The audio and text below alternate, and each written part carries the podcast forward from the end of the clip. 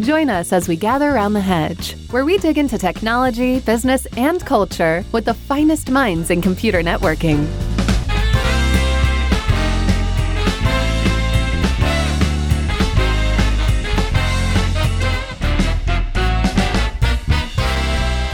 Hello, Tom. Back with you.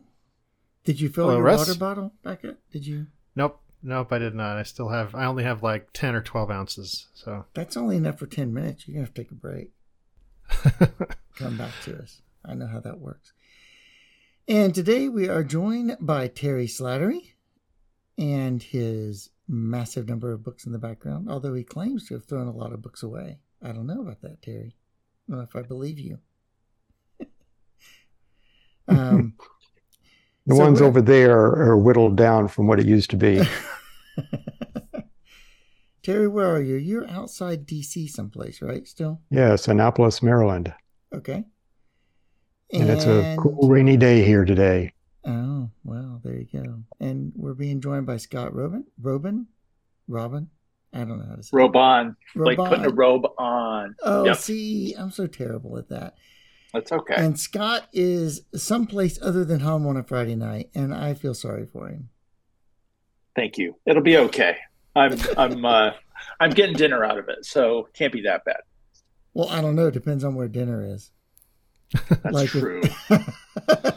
like if it's if like it's in a Waffle House or a little pancake place that shares a parking lot with a bad hotel, you probably aren't getting any kind of good dinner out of it. Just saying. that would be a change in plans. Uh, so I have determined that any restaurants that share parking lots with hotels or motels, the quality of the restaurant is directly dependent on the quality of the hotel. The two go hand in and in. If you wouldn't stay in the hotel, don't don't eat in the restaurant. Just saying. I think it's a good rule of thumb. Yep. Russ's Friday Road Warrior wisdom. We should have a we should have a recurring uh, you know recording on that. Road Warrior. Yeah, we should. The segment. It's a new a new segment New for the segment. hedge. That's right. Yeah. so we were talking about uh, automation on the hedge a couple of episodes ago, uh, maybe four or five now, depending on uh, when this gets published versus when that gets published. And Scott, yeah, one number 193, I think, was the one that instigated this. yes, and I think this is 206 or something. I don't know. Things go fast here at the hedge. Um, well, it's also the end of the year. So, as always, Tom and I are trying to record through the end of January as quickly as we can so that we actually get a break during December. And it has never worked before, right, Tom? It's never. Yeah, It's never. But I think this year it's going to. You I'm think optimistic. So? I don't know. Yeah. You're being optimistic, Yeah. are you? Okay. Well, okay. Well, we'll see. And so Terry wanted to continue the conversation, which is good. It's cool, actually. Um, we like continuing conversations. So Terry, I mean, I guess we start with the original conversation was around why doesn't why hasn't automation taken off? What's going on that automation hasn't taken off? So some of the things we covered about were things like the vendors aren't giving us a consistent model and other things like this. Um, so let's go down your reasons, Terry, because these are interesting. Well, I, I started off with a bunch of, of observations about the conversation that went on in that particular episode. And then I got to looking at it, and I, I did a presentation Enterprise Connect this early this year. And I looked back at that presentation, refreshed my memory on it. And there are actually four higher level reasons, other than the ones that were discussed in that particular podcast, that make automation difficult. And I, I felt like it was important to to surface those and make sure everyone is aware of what those those high level basically just four things. What are those four things and how can you start to work around them? I, I like the number four, by the way. I, you know, I do my entire network model on the on the rule of four, so I like I like Not seven, huh? not seven. No, I'm not a seven dude. I'm a four dude. You'll have to go. You'll have to go read my articles over at Packet Pushers to understand that little joke. But Yeah, seven seven is for dip. It's not for network models. now it was interesting. I'm I was sitting here and I'm I'm taking a class on network automation programming, uh, Network Academies class, just for fun. Uh, I've officially retired. So um, I'm taking this class for fun. And one of the suggestions was to use ChatGPT for things. So while I was waiting for the, the uh, Zoom session to start here, I was like, ah, what are the top four reasons organizations have difficulty adopt? What, what are the top four reasons that organizations have and difficulty in adopting network automation? And so Chat GPT came back with a list that is pretty familiar. Legacy infrastructure, skill gap, cultural resistance, and complexity and security concerns. So I, I thought that was pretty good. My top one is culture change because culture change is very, very hard. People are much harder to work with, with than technology. In fact, there used to be this cartoon that I had on my wall. And I don't know if I could still find it again, but it was someone talking to their supervisor, and the the supervisor said to them, their manager, boss, whatever, and said to them, "You need to learn more soft skills." And they said, "Soft skills? I got into computers so I wouldn't have to deal with people." And that, there you go. that's kind of the way I.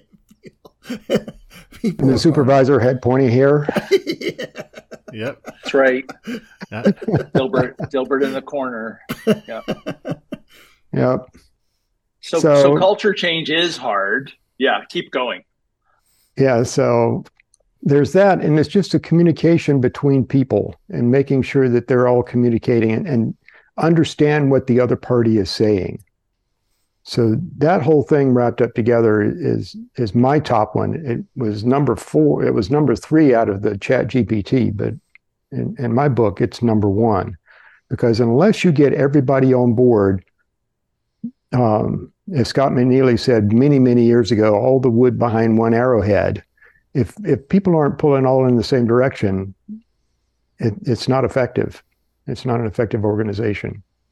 So would you say that from experience, or is this something that you're observing? Just like you know, this is a generic. I've seen this around, or like, is this like I've actually seen this in real life? Um, a bit of both. Okay.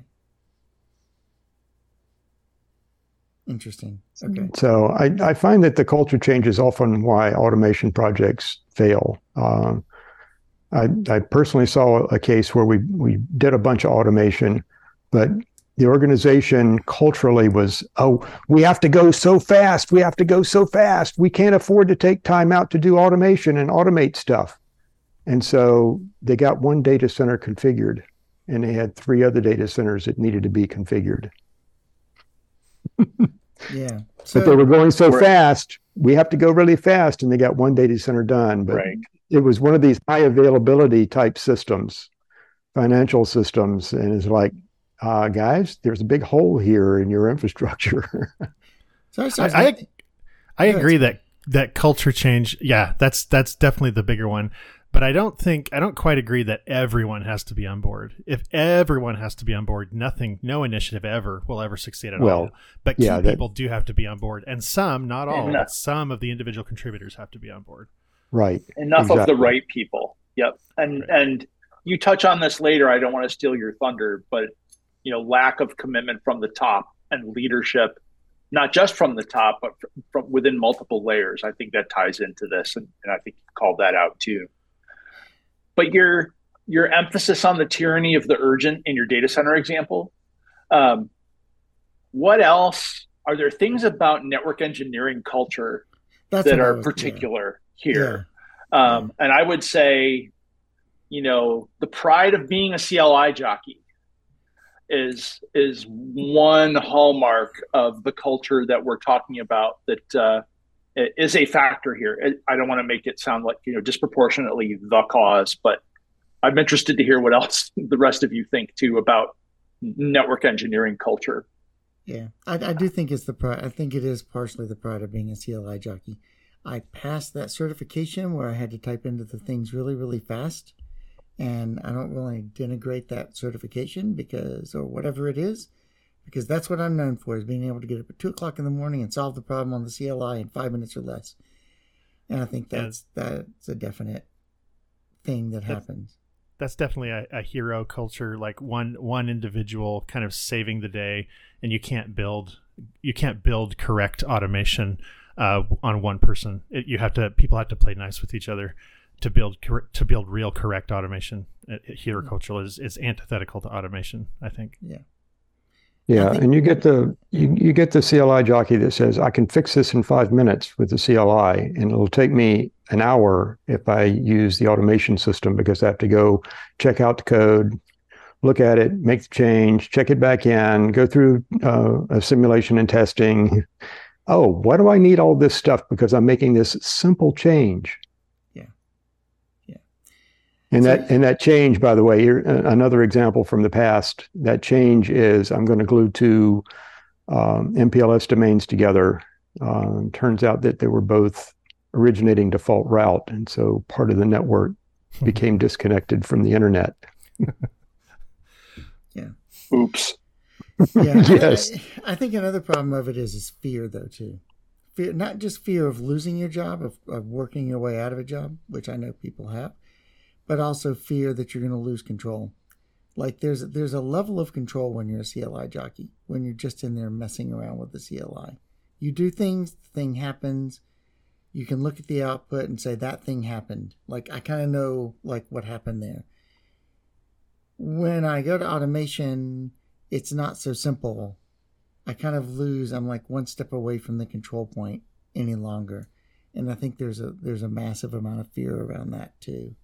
But I don't know, Terry, Scott, any of y'all seen that? well, I, that's a that's a definite factor, and I think the rapid rise in the last year of Chat GPT and AI tools is pouring some kerosene on that fire, rightly or wrongly.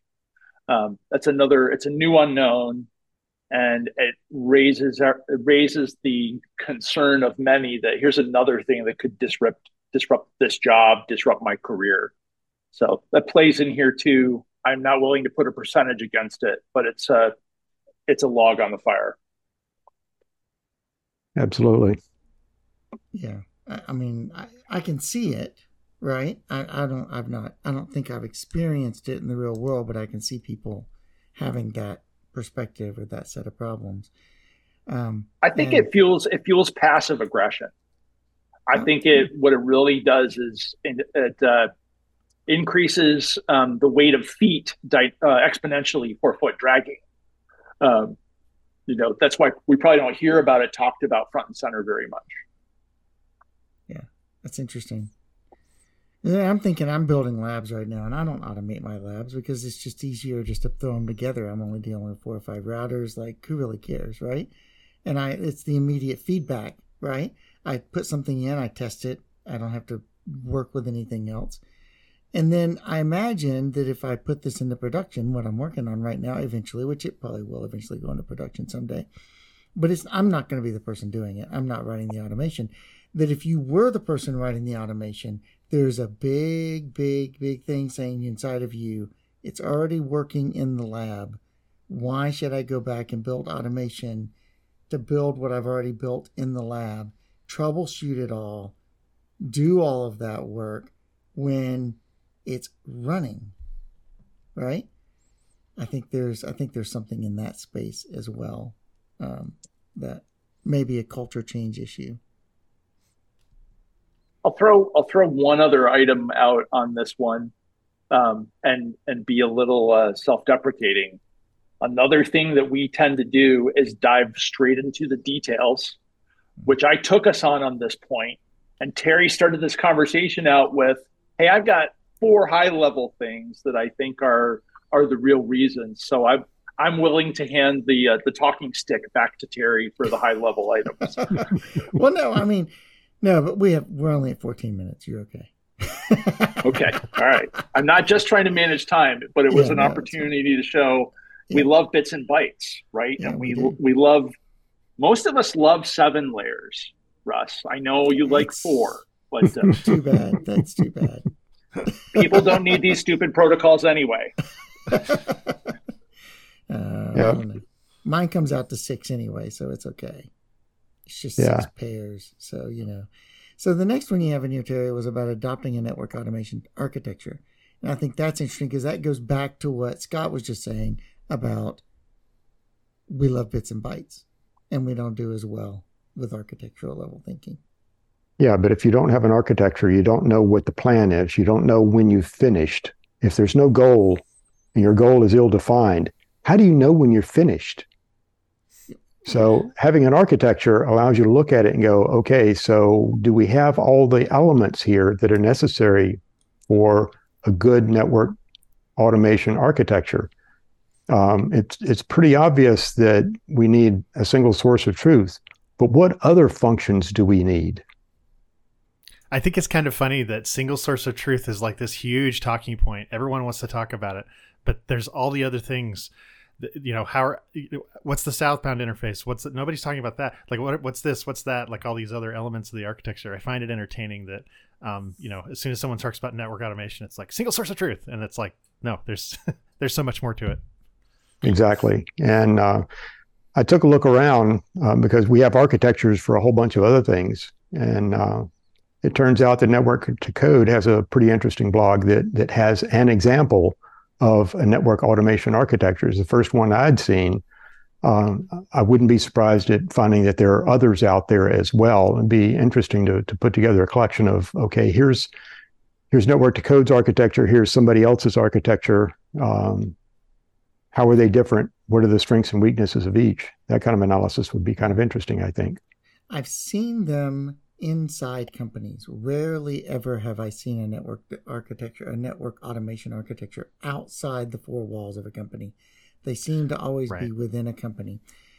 And they almost are never always followed. And I often think that, like Tom said, single source of truth. Like, honestly, to me, single source of truth is not like the end all be all of network uh, of network automation. I think we right. really we, yep. we really overemphasize it. And I, I always say the single source of truth is the network. I don't know, maybe that's wrong. But like what is the network actually doing right now? That may not be what I intend, but that's what the truth is. And so, so you have a big distributed database of self-documenting the self-documenting network behavior, right? It's a, yeah. called the collection of all the configs that are deployed and in service right now. Yep. Yeah. And so I, I uh, so yeah, go ahead, Tom. No, go ahead. No, Scott. No, Scott, you go. So, so Terry, this is a really interesting point in terms of, you know, it it kind of makes a lot of sense that a company that exists to de- de- deliver professional services, you know, design and build networks for hire, would publish an architecture like this. And doesn't that kind of harmonize with your comment, Russ, that I, you said comp- you've seen them within companies. I assume you mean v- network equipment vendors.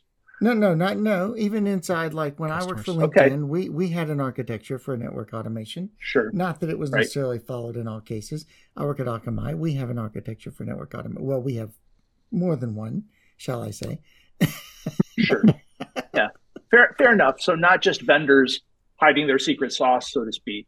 Yeah. But uh, in in all the conversations that I've had preparing for the Network Automation Forum event in uh, in Denver in November, this this class of of company, all these pro services companies, are really important third leg of the stool, right? Of course, you have the solution providers like the network equipment vendors, like the automation platform providers.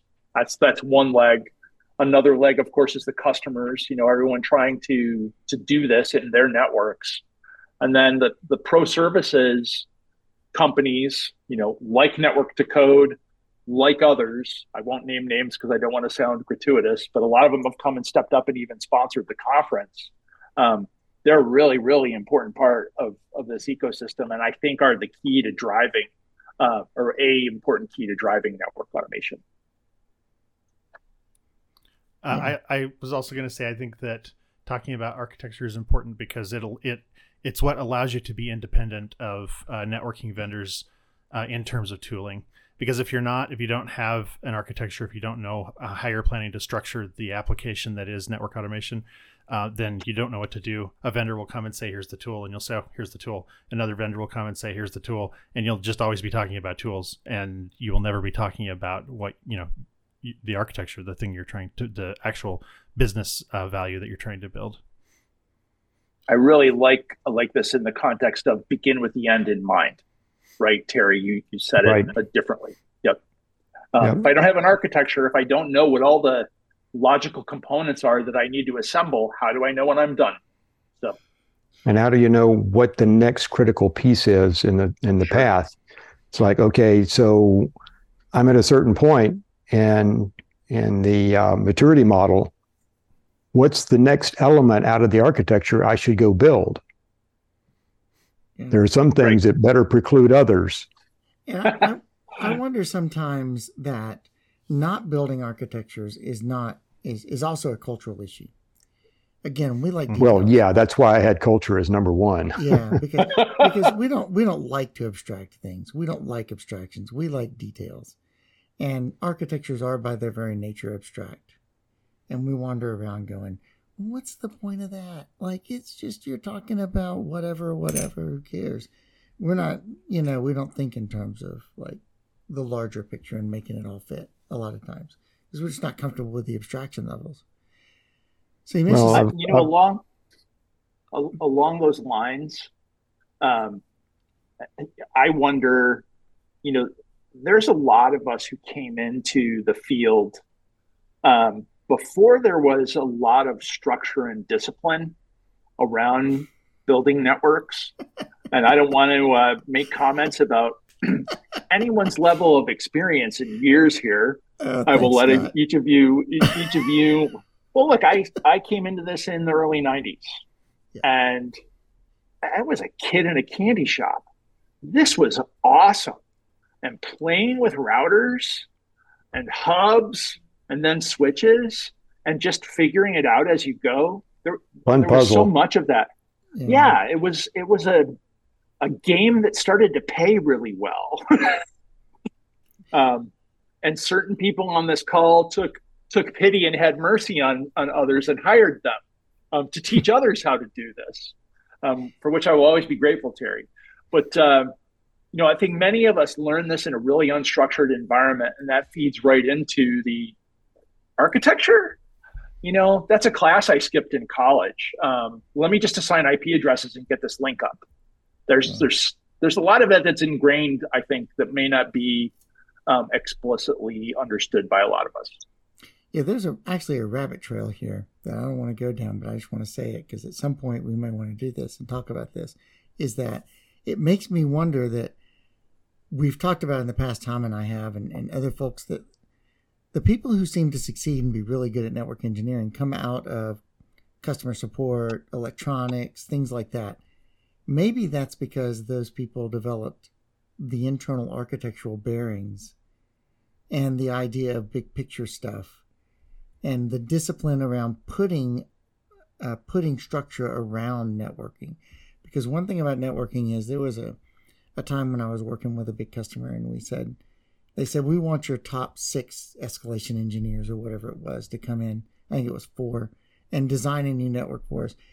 And a friend of mine said, "Yeah, you'll have one person writing and four people erasing, because there's a million different ways of doing everything. And unless you have the structure and the architecture, the structure of something like an architecture in your head, you're not going to succeed because there's a million different ways of doing everything." Well, that's where I go back to the architecture side. Um, it, it's no different than determining a network architecture for your physical infrastructure.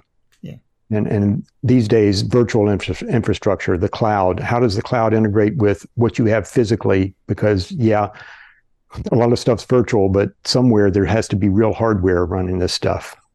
That's right. Uh, so, so you, there is an architecture. So, so there is an architecture that you've created for how your network is designed why don't we apply those same principles in determining an architecture for network automation and apply that to the network? I think one of the interesting things that's happened because designing networks is different than troubleshooting and and deploying them. Like they're just they're almost entirely different skill sets in my opinion, and uh, probably the same. It well definitely is the same in software architecture. And so I think one of the problems that we have come into is a lot of us became very enthusiastic because we saw the promise and the possibilities of automation. Um, but it's it's a di- that being enthusiastic about it is not the same thing as having the right mindset and knowing how to how to think in abstractions and things like that. And you know, all the enthusiasm doesn't actually confer the skill. Um, I, I, and, and it's not to say that we can't obtain it, but we have to go beyond figuring out how to do things faster and with a better playbook and with a better, uh, you know, a better template. We have to think at the level that you're talking about, Terry, and and we have to pull, we have to tear ourselves away from the templates and the Python scripts for a minute to to say how does this integrate with a business. And I think that's I think that's where the whole industry is right now. I think some people are starting to see that we need to start thinking that way um, and so I, th- I, think it'll get better. But I think our roots of kind of get it done, make it happen. I agree with everything we've been saying so far. Yeah, you need to step back and take a look at, at network and network automation as a system. Yeah, the uh, the automation architecture is the, is the mylar overlay on the physical architecture. You know, if I were to go way way back before uh, before we had layers in uh, in CAD programs. So yeah. And and Tom, that was an incredibly kind way to say what you said. Um, all the enthusiasm does not necessarily confer the skills. I think I I, I got that mostly right. So. yeah, yeah. So in architecture, Terry, you talk about a five phase model and automation maturity. Talk to us a little bit about See, you have five yeah. phases. I don't know what to do with this. I mean, there's five, there's seven, there's four, there's six. Like, what are we doing here? Keep it, keeping it prime. There, you know, there, there are different models with with different number of them, but the, end goal is you can determine where your organization fits in the maturity models, and it it's all driven by things we've done in the past. You know, software methodologies, uh, development models, and th- this sort of modeling has been applied to a variety of aspects of software development, networking, and stuff like that. We need to apply the same thing to network automation. Are you doing no auto, are you are you doing manual automation at this point? You're just starting out, you're thinking about it, you you're learning about single source of truth and and determining, well, what would that be like? What what tools do I need to make that happen? Well, you're not thinking at that point about the end goal. The end goal down the road, the number five thing might be totally autonomous operation where an automated system is able to d- discern a network failure and take appropriate action to work around that failure or identify what is down due to that failure so that humans could then come in and, and take action. So you're not going to make that jump from we're just thinking about it and it's all manual to fully autonomous operation in one fell swoop. You're going to take steps along the way. What are those steps? So, can you tell us? Can you just tell us real quick, Terry, in your in your thinking, the rep model you're referencing? What are the steps? Well, Joel King put it together, and I actually don't have it in front of me right now. oh, sorry. let me let me get back to you I'm on looking, that one. I'm, you you talk, and I'll pull up the slides, Terry. I'll, I'll find it yourself. Thank you. I think it would be uh, really interesting to hear the concrete, yeah, but yeah, yeah. Too. Yeah, so it's it's the manual thing, and then uh, the next phase is you're doing islands of op- automation. So you're automating spe- specific little tasks that you have. Uh, so one of the tasks that that I was associated with at, at NetCraftsmen, one of the gentlemen that was working on this put together a set of scripts that went out and verified an installation at a branch, at, at an organization's branch. And they had hundreds of these branches and it allowed the engineers to better do this installation and validate that the installation was done correctly and was operating correctly. But that was not plugged into a, a higher level architecture. Mm-hmm. Um, that that was the extent of it. Was just checking these branches, and it was not code that you could actually reuse elsewhere within the organization for checking other stuff. You couldn't check data center stuff with it. It was specific to the branch. Well, what you want to do is you want to move up the my, the maturity model to the point that you're going, oh, this model for these branches is not a whole lot different than the model for this part of my data center, a pod or a, a set of racks, a, a row of, of racks, that sort of stuff. Why don't I make one set of architecture here that can be applied to both and abstract out the things that are different between one versus the other. So as you work through the maturity model, you start to identify these patterns and begin applying them. Does that make sense? If if yep. you find the yep. patterns, yes. Yes, you do have to have the patterns. Yeah. Did you find the slide yet, Scott? Yep. Yep. You're you're two for two with uh, phase one, phase two here. So why don't you read off the rest of them? So from from isolated automation, we move into automation frameworks, right? And Joel cites the you know source code management with peer review of processes and having a, a source of truth. He doesn't say single source of truth, but I think that's implied. And I think that's probably one of the biggest hurdles because that's where severe culture change begins to set in. Sure. Then, yeah, then from that, yeah, go ahead. I was just going to say the the severe culture change with the source of truth. I agree. I, I feel like I have spent in a couple of different organizations now months getting people to agree on where to put the data, uh, and then like like unreasonable amounts of time trying to say just put it in the same place. Once you do, there's a lot of power and flexibility it gives you. But yeah, I that's that that jives with my experience.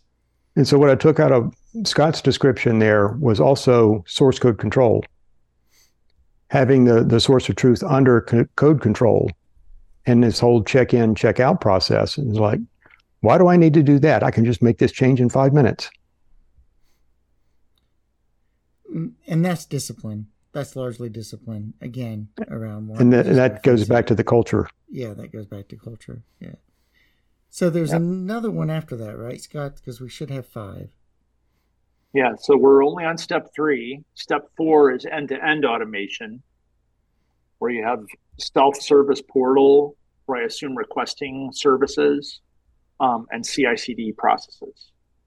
Okay. Right. So so that's where we want to stand up a new server or a, a new application, and it requires this set of servers and they need to communicate with each other and they use these particular ports for their communication and they're located in this part of the network.